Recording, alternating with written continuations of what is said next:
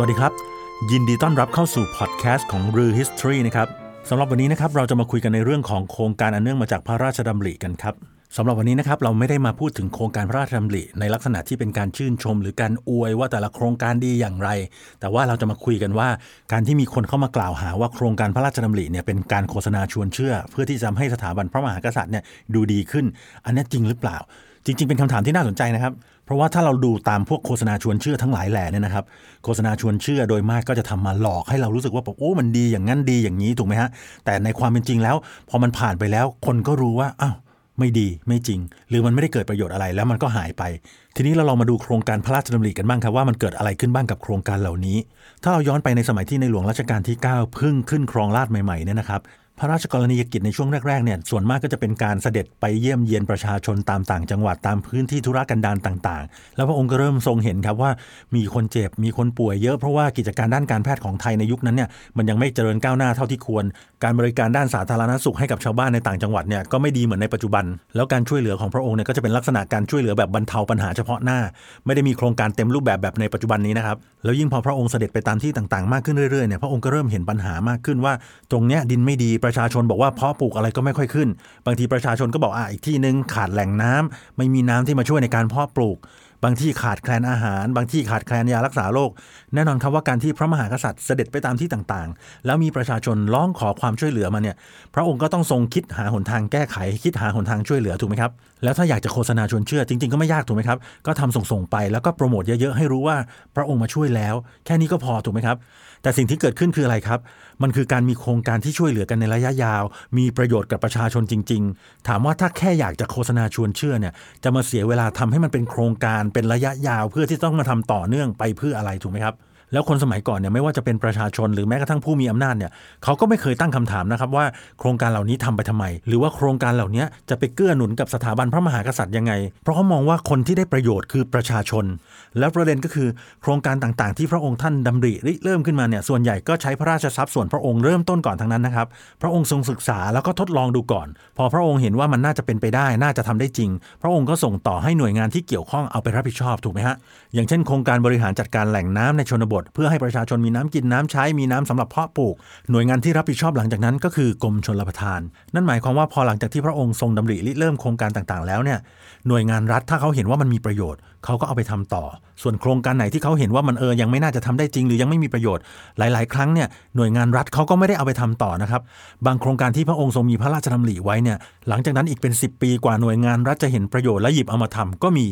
จริง ๆ แล้วโครงการต่างๆ ของในหลวงรัชกาลที่9เนี่ยนะครับจุดเริ่มต้นเนี่ยมันจะอยู่ในยุคที่เหลื่อมๆกับช่วงยุคสงครามเย็นพอดี มันเป็นช่วงยุคที่ประเทศชาติเนี่ยต้องการพัฒนาในช่วงสงครามเย็น โครงการต่างๆ ก็จะเน้นให้ประชาชนอยู่ดีมีกินให้ได้ จะทำยังไงให้ประเทศชาติและประชาชนอยู่รอดท่ามกลางความตึงเครียดในกระแสการเมืองระหว่างประเทศ แต่พวกนักวิชาการยุคหลังๆเนี่ยดันย้อนกลับไปตั้งคำถามถึงโครงการต่างๆ เหล่านี้ว่าโครงการพวกนี้สร้างขึ้นเพื่อเป็นการโฆษณาชวนเชื่อ ให้เกิดความนิยมในสถาบันพระมหากษัตริย์ ผ่านแผนจิตวิทยาของสหรัฐอเมริกาเพื่อเป็นการต่อต้านคอมมิวนิสต์ นักวิชาการบางคนเนี่ยก็ตีความกันมั่วซั่วไปไกลถึงขนาดว่า นี่คือเรื่องการสถาปนาพระราชอำนาจนำตามแนวคิดของนักคิดอิตาเลียนเนี่ยนะครับ บางทีก็สงสัยนะครับว่าคนพวกนี้หรือนักวิชาการเหล่านี้เนี่ยจิตใจเขาทำด้วยอะไร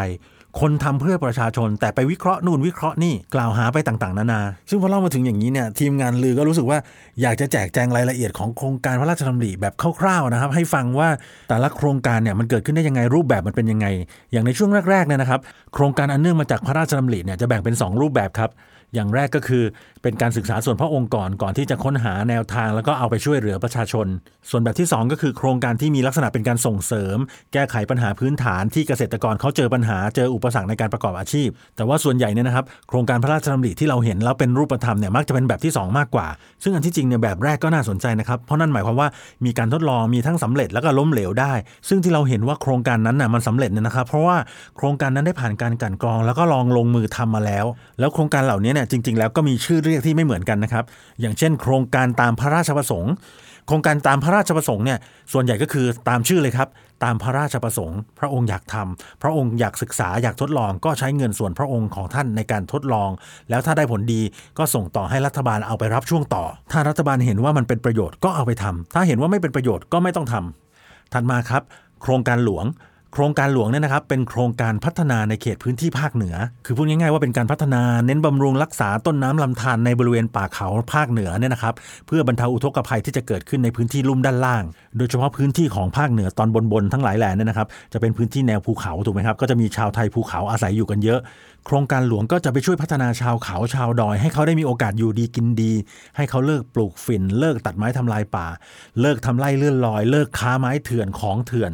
ซึ่งโครงการเหล่านี้เนยนะครับ กว่าที่มันจะเกิดผลได้เนี่ยมันต้องใช้เวลายาวนานเป็น 10บสปี อันนี้เห็นได้ชัดครับว่านี่ไม่ใช่การโฆษณาชวนเชื่อ เพราะโฆษณาชวนเชื่อเนี่ยใครๆก็ต้องหวังผลถูกไหมครับให้มันเห็นผลเร็วๆ ให้คนรู้สึกชื่นชมเร็วๆ แต่อันนี้ใช้เวลาเป็น 10บสปี เพื่อพัฒนาพื้นที่เพื่อพัฒนาคน ลองขึ้นไปคุยกับชาวเขาชาวดอยดูได้ครับ คนที่นั่นเนี่ยเขาเรียกในหลวงรัชกาลที่ 9 ว่าพ่อหลวง เรียกพระราชินีว่าแม่หลวง โครงการของทั้งสองพระองค์ที่เกิดขึ้นที่นั่นเนี่ยก็เลยเรียกกันว่าโครงการหลวงถัดมาครับ โครงการในพระบรมราชานุเคราะห์ ซึ่งอันนี้หมายถึงโครงการที่พระองค์ได้พระราชทานข้อเสนอแนะ แล้วก็แนวทางพระราชดำริไว้ให้ แล้วก็มีเอกชนเนี่ยเขารับไปดำเนินการ คือเอกชนเขาก็เอาไปดำเนินการด้วยกำลังเงินกำลังทรัพย์ของตัวเองด้วยแรงงานของตัวเอง แล้วก็ติดตามผลให้มันต่อเนื่อง อย่างเช่น โครงการพัฒนาหมู่บ้านสหกรณ์เนินดินแดง ที่อำเภอทับสแกจังหวัดประจวบคีรีขันธ์เนี่ยนะครับเขาก็จะมีสโมสรโรตารี่แห่งประเทศไทยเนี่ยเป็นคนที่จัดการแล้วก็ดำเนินงานตามพระราชดำริอะไรแบบนี้นะครับอ่าถัดมานะครับโครงการพระราชดำริ อันนี้เป็นโครงการที่พระองค์ทรงวางแผน แล้วก็เสนอแนะให้รัฐบาล แต่พระองค์ทรงรับสั่งอยู่เสมอนะครับ ว่านี่เป็นเพียงแค่ข้อเสนอแนะ รัฐบาลต้องไปวิเคราะห์ ถ้าเป็นไปได้และคุ้มค่าก็ควรทำแต่ถ้าไม่เหมาะสมก็สามารถล้มเลิกได้ แล้วโครงการเหล่านี้เนี่ยนะครับ หลาย ๆ โครงการในหลวงท่านก็ไม่ได้เป็นผู้ที่คิดค้นเองทั้งหมดนะครับ เพราะว่าบางโครงการเนี่ยก็เป็นโครงการที่ประชาชนร้องขอมา ซึ่งมันอาจจะเกิดจากความช่วยเหลือของรัฐบาลเนี่ยยังเข้าไปได้ไม่ทั่วถึง ยกตัวอย่างเช่น โครงการชลประทานคลองสังที่ประชาชนเนี่ยไม่สามารถใช้ประโยชน์ได้ เพราะว่าไม่ได้มีการก่อสร้างอ่างเก็บน้ำเพื่อเก็บน้ำเอาไว้ด้วย ทีนี้พอความทราบถึงพระเนตรพระกันเนี่ย พระองค์ก็ได้เสด็จไปยังพื้นที่เพื่อไปเยี่ยมเยียนประชาชน